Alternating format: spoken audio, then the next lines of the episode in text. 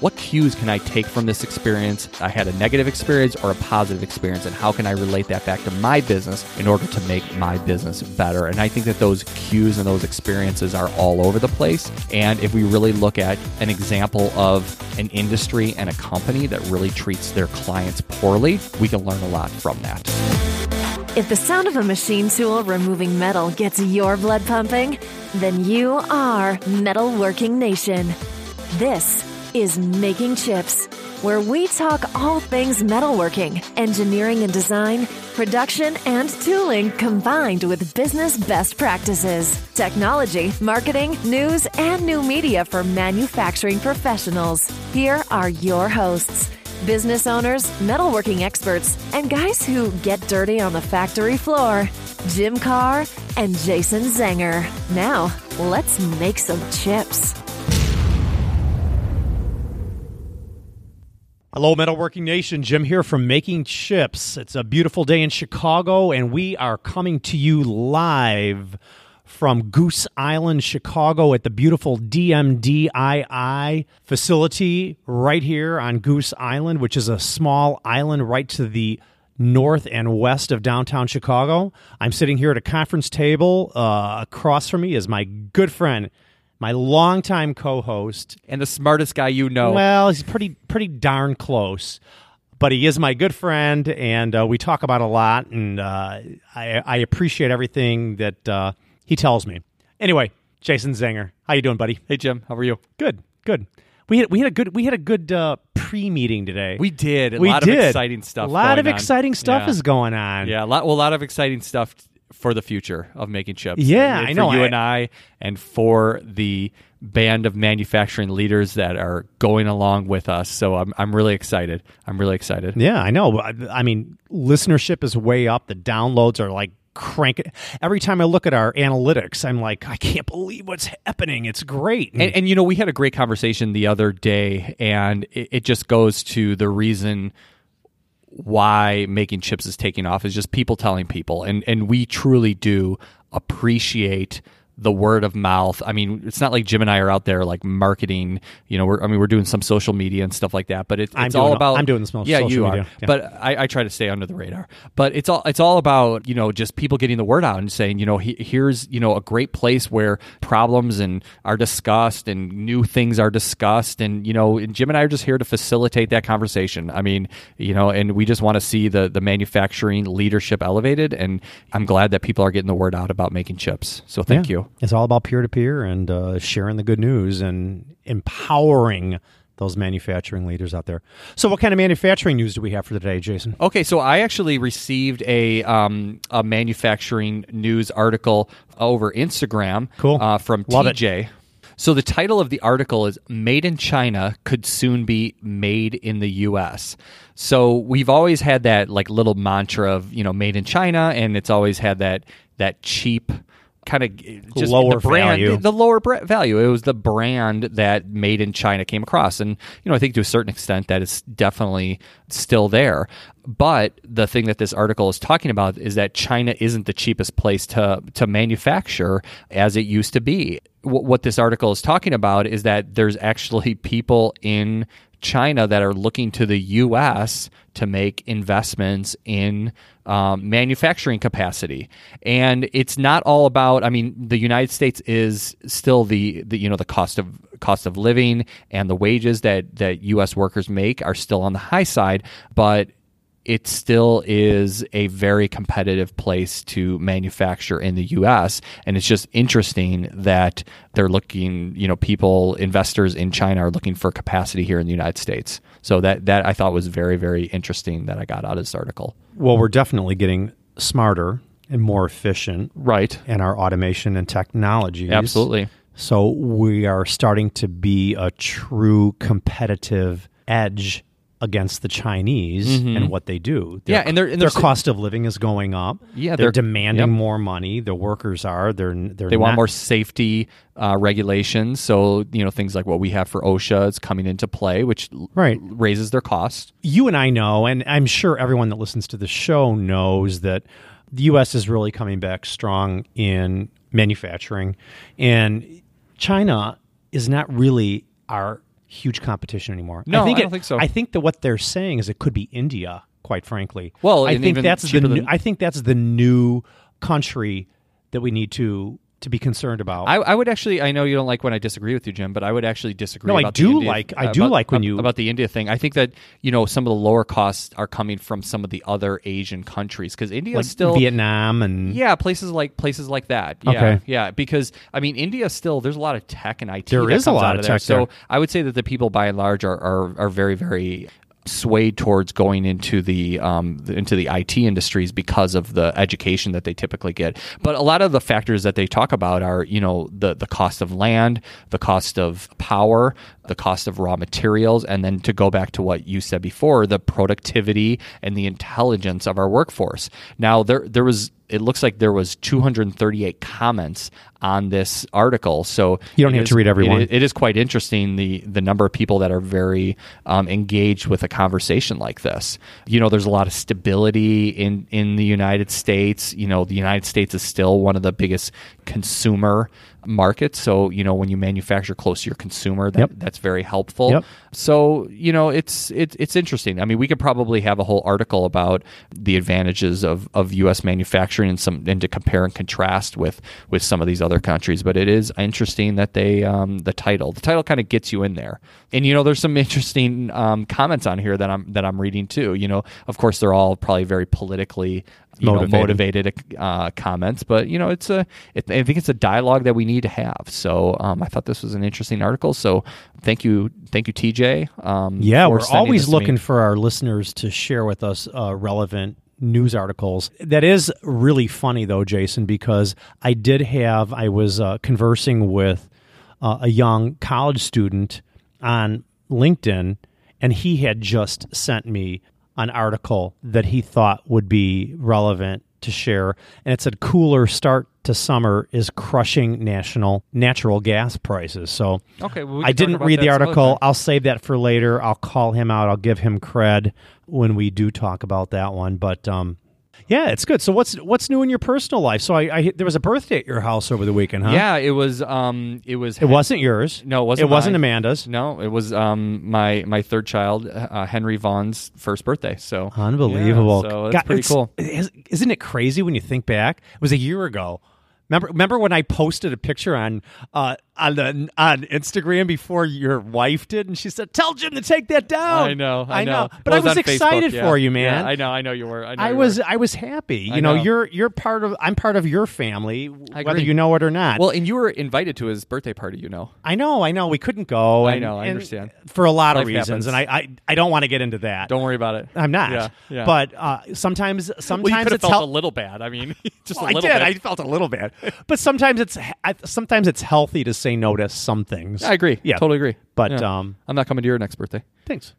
Well, I, I do. I do have rockin' parties, by the way. So And Uh, all the Making Chip listeners are invited. So just email me and I'll get you an invite. don't you dare give them my address. oh, I will. Yeah, I'll have to have valet parking. Anybody that emails. Yeah. But uh, so what's what's new in business? Uh, how's Black? How's Zenger? Tell me something good. I don't want to hear anything bad. Uh, things are things are moving along. A lot of lot of opportunities. I mean, you know, it, it's it's been great. I mean, you know, just we have a new business model that you know that we're promoting to customers and it's something that not none of our competitors are doing and it, it has a lot of potential to make a big impact in our marketplace. So i don't know if i want to get into details of it now unless somebody wants to talk to me about it privately but um, it's it's impactful and it's something new and it's something different and it's a different way to do the traditional role of an industrial supply company. Um, so I'm, I'm really excited about the impact that it's made on the company. So it's been great. It's been a wild ride and it's been great. Yeah. So it kind of goes back to that whole transparency model that I've um, that I've talked about a couple times before, and just you know always working at continuous improvement with our with our customers too.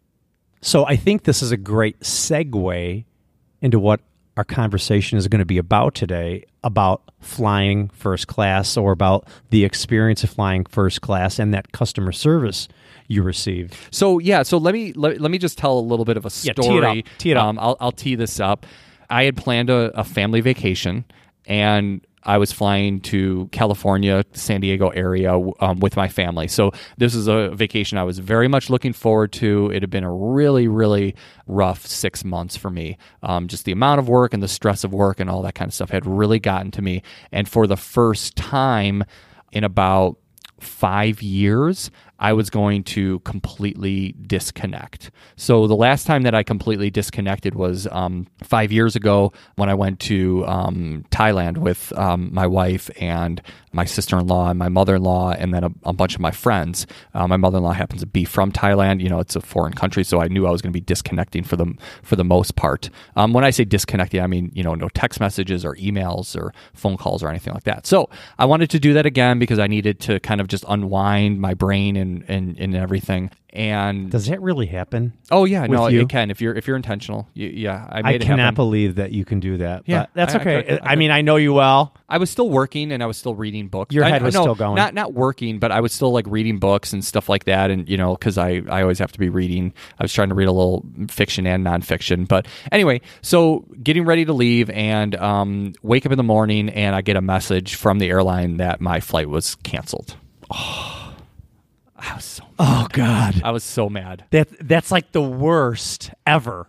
It is. It is. It is. It, it was horrible. Well, you were traveling over Memorial Day weekend too. Um, we were leaving. Yes, we were leaving. I think either the Thursday beforehand or Right, something like that. right. Um, so yeah, it was can- canceled at the last minute. There was no kind of like weather problems or anything here, so I didn't really understand. But I just got a message over the um, American Airlines app saying, you know, your flight was canceled, and that was it. And you know, when you're when you're traveling with a with a as a family making a i mean it's, it's, hard enough to travel and let alone trying to make a connection so they're like oh well we can get you on this other flight this is all through the app um, you know connecting through phoenix and i was like well no i you know, I paid for a direct flight at the time that I wanted to go, and I planned this far enough in advance that I don't want to take a connection through Phoenix that's going to get me into California at midnight or something like that. It's just ridiculous with, you know, a bunch of little kids. Anyway, so as soon as I found out, I literally I couldn't get through to anybody. I wasn't getting an answer. So I literally got in the car and drove to O'Hare Airport by myself. And I, I told my wife, our flight was canceled. I'm leaving to go to the airport to try to get this straightened out. So that was the first thing that I did is that I drove to the airport, parked my car, and I waited in line to talk to a ticketing agent because I thought that that would be the quickest way to do it. Because when I called the automated um, answering machine, they said it would be hours before I got a call back. So my point number one, and I'm going to if you if you all could see my face, it would be like WTF. Oh, that I drove to the airport. All of it. Oh yeah, I know.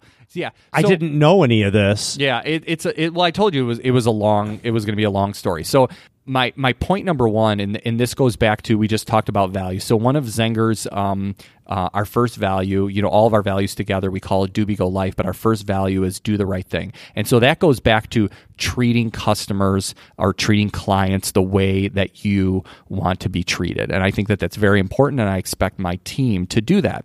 Now, when I arrived at the um, at the American Airlines um, ticket stand, I was treated with the very opposite of that. So they treated well, customers differently than the way that they expected to be to be treated. Let, let me, so how is this related to a manufacturing centric thing? So because I, I, want I want our listeners to understand why yeah. we're talking about this airline debacle that you had and why we felt it was relevant to talk about it versus in a manufacturing leader's role. Yeah, every one of every one of these points uh, is going to be relatable back to running a, a, manufacturing company. And I think what this has to do with the touch points that you have with a customer.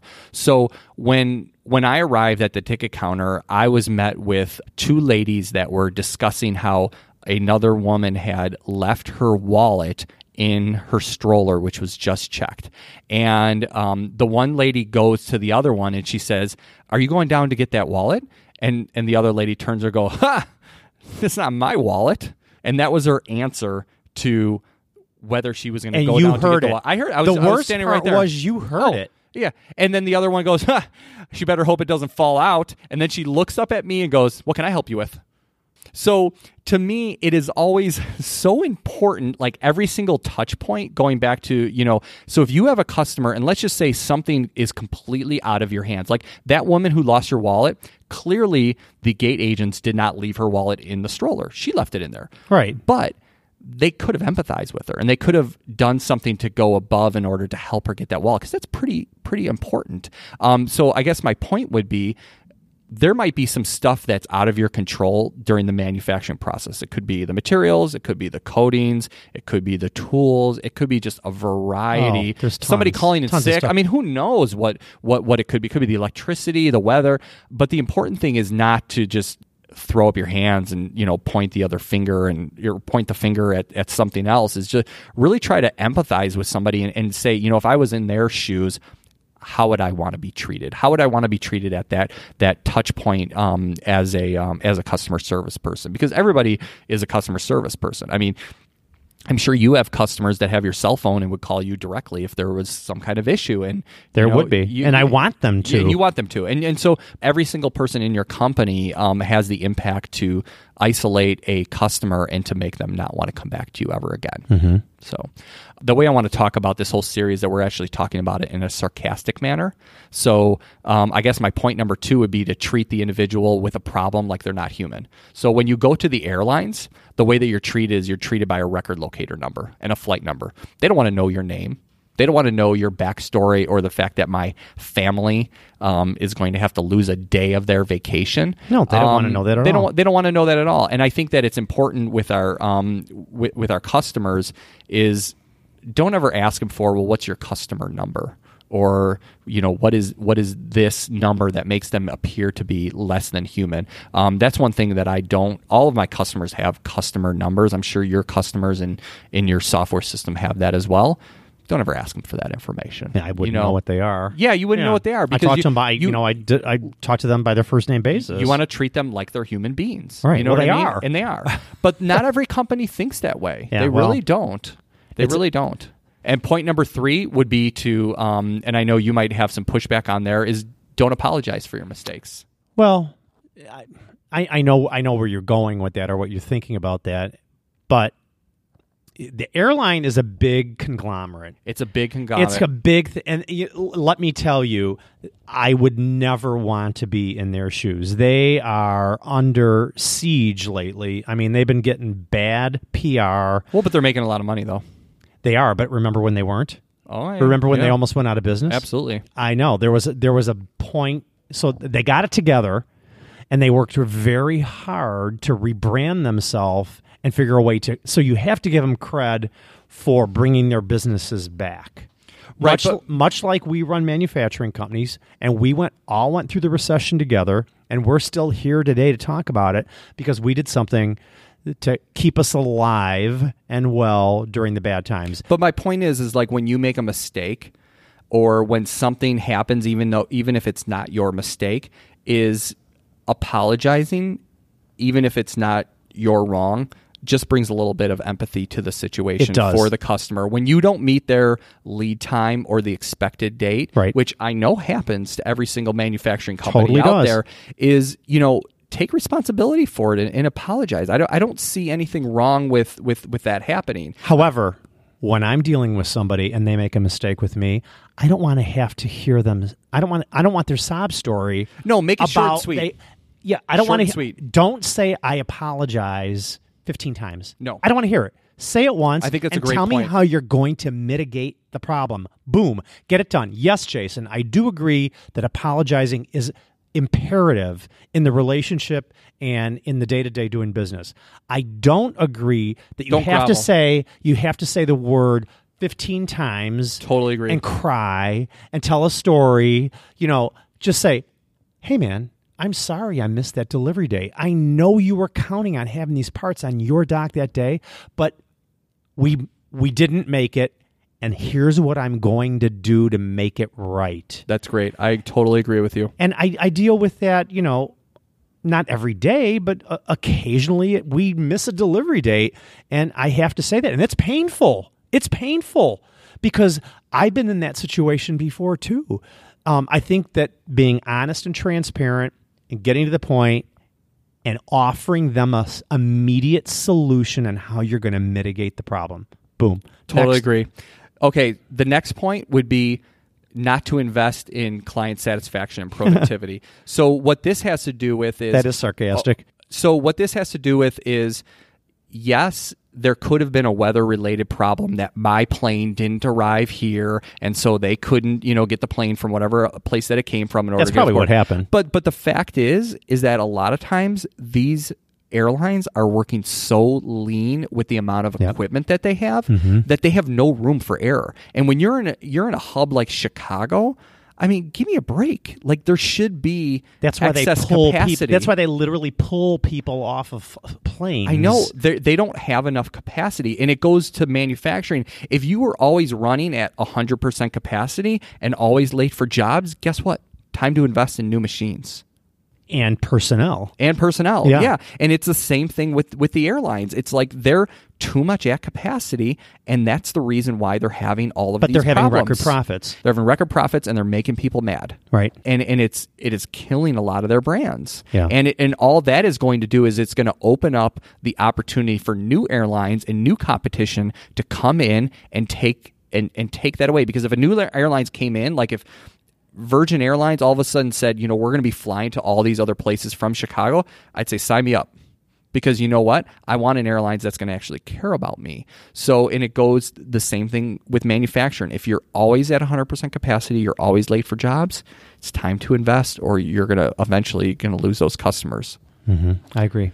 Number five, line the pockets of executives over and above investing in the company. So this Bam. goes this goes back to the same thing. So if if the owner of a manufacturing company is not able to invest in the company or not able to financially run the company in a way that is healthy, but they're driving expensive cars and living in an expensive house, I think they've got it backwards. You mm-hmm. know, I think and and the airlines you see them these you see them doing it a lot. I mean, they're making record profits, and I don't see them making improvements in order to make their customers or their clients happy in the long run. Well, you know what they are doing? They are really catering to the business traveler that spends a lot of time on their flights, on their jets.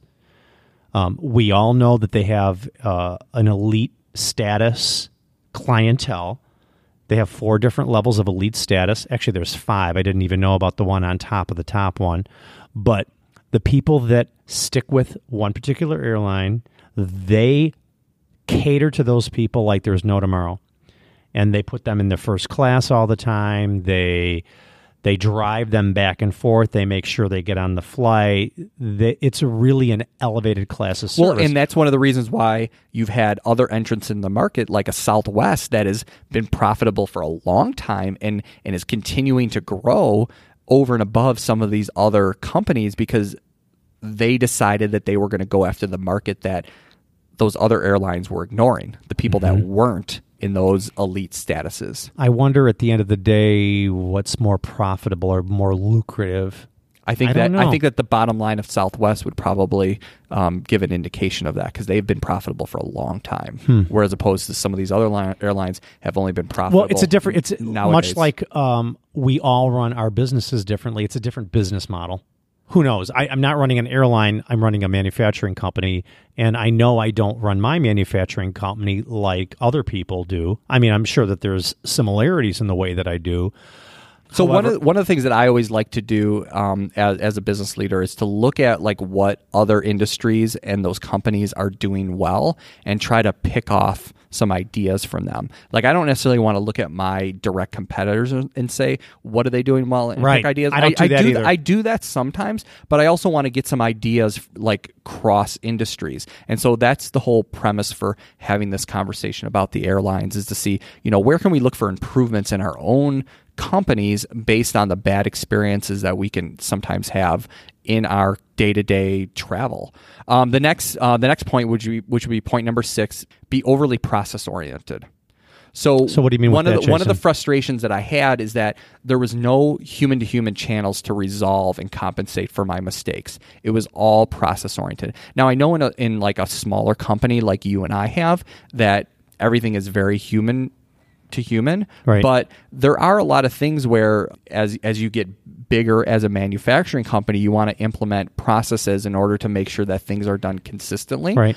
But I would say that when a mistake is made, make sure that, you know, you put together a, a way for customers to opt out of that process if they really need to have their hands held through it, especially when they've arrived at that elite status like you were just talking about when your mm-hmm. customers are as big a part of your business as what some elite customers are you Well, know make do sure you- it's let me ask not you this. process This is, oriented an- this is kind of an interesting question. Sure. Do you take care of your customers that spend significantly more money than the ones that don't? I, I, I take care of them differently. Yeah. Yeah, okay. I have different business models for them. The, one- Okay. the ones that spend a higher threshold, I have a whole nother business model, like I talked about previous. So they're on your elite status. correct. Okay. Correct. Okay. And everybody- just, just and- clarifying. and- and, you know- I think anybody would be crazy not to say that they would do that Yeah. because and everybody has the opportunity. It's not like I'm I'm picking and choosing. I mean, everybody has the opportunity to be served in an elite way and everybody is going to be treated the way that I would expect to be treated Right. from me down to you know. but the ones that are spending the most money are getting the best service. Uh, th- yeah, they're getting a different type of service. Absolutely. Okay. Absolutely. Um, and then the um, and then the last point, point number seven, would be to consider customers as transactional. So, and this is Hmm. one of the things that that I would say that my company we do this really different well. business models Dif- here. different business yeah, models, yeah. I mean, it's it, that one's that one's tough. Well, I don't think that it has to be tough. I think that one of the things that you're you're looking at is you're looking at you know the way that the airline model runs right now. That they should be looking at uh, at us as lifetime clients because that's the way that I look at them. I my wife and I talk about all the time. What airlines do we want to choose to partner with? But they don't treat us in that same way. But I think as you know business leaders as manufacturing leaders we need to make sure that we we don't treat our customers like oh well they're that million dollar part you need to treat them as they are a lifetime customer that you know could make a lot of money for you So I have to ask: Are you, are you done with all the points? Mm-hmm.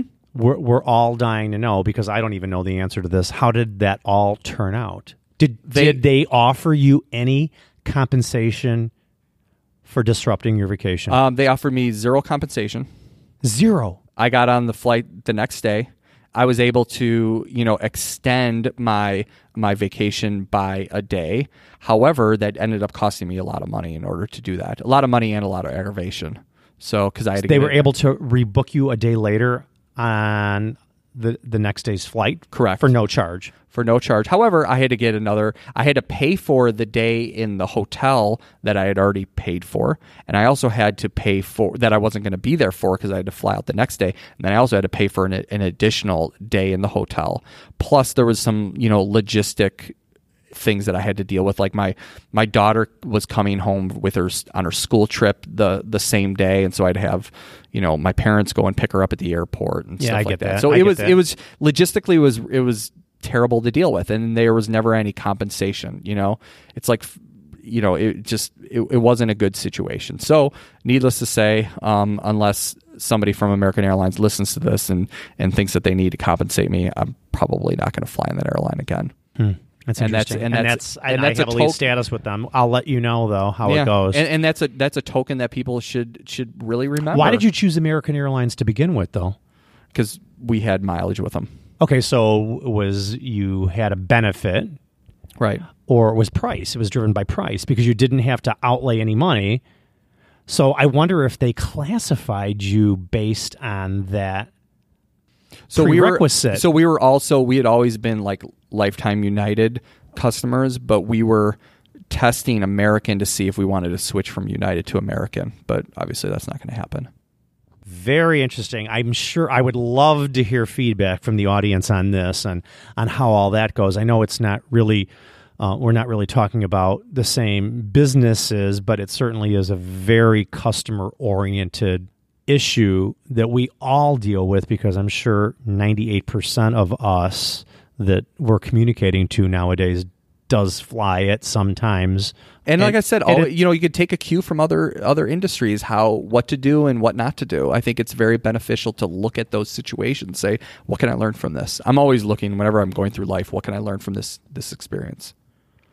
So to close out this episode my main point is when you're going through normal life experiences just look for ways that you could relate that back to your leadership in your in your business and say you know what what what cues can I take from this experience that I received? I had a negative experience or a positive experience and how can I relate that back to my business in order to make my business better? And I think that those those cues and those experiences are all over the place. And if we really look at an example of an industry and a company that really treats their their clients poorly, we can learn a lot from that. Very well said. I agree with that.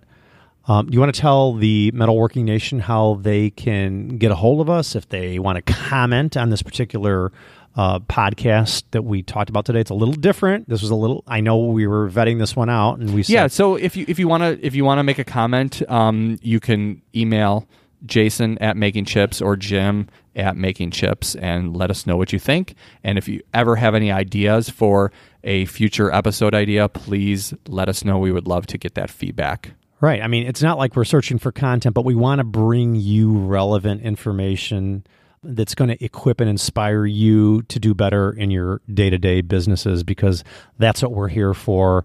And that's what the mission of what Jason and I set forth two and a half years ago. Yeah, to elevate manufacturing leadership. Let's do it. Let's do it. And if you can be a little less like the airlines and create a little bit nicer experience for your clients, I'm sure it's going to be a win win for everybody. With that, bam. Bam. This podcast exists to improve the manufacturing industry. We want to hear from you, the owners, managers, leaders, and engineers from the metalworking nation. What ideas do you want to share, and what keeps you up at night? We want you to take something away from this podcast that you can use to improve your company, your team, and yourself. So let us know what you want to hear, and we'll see you next time on Making Chips.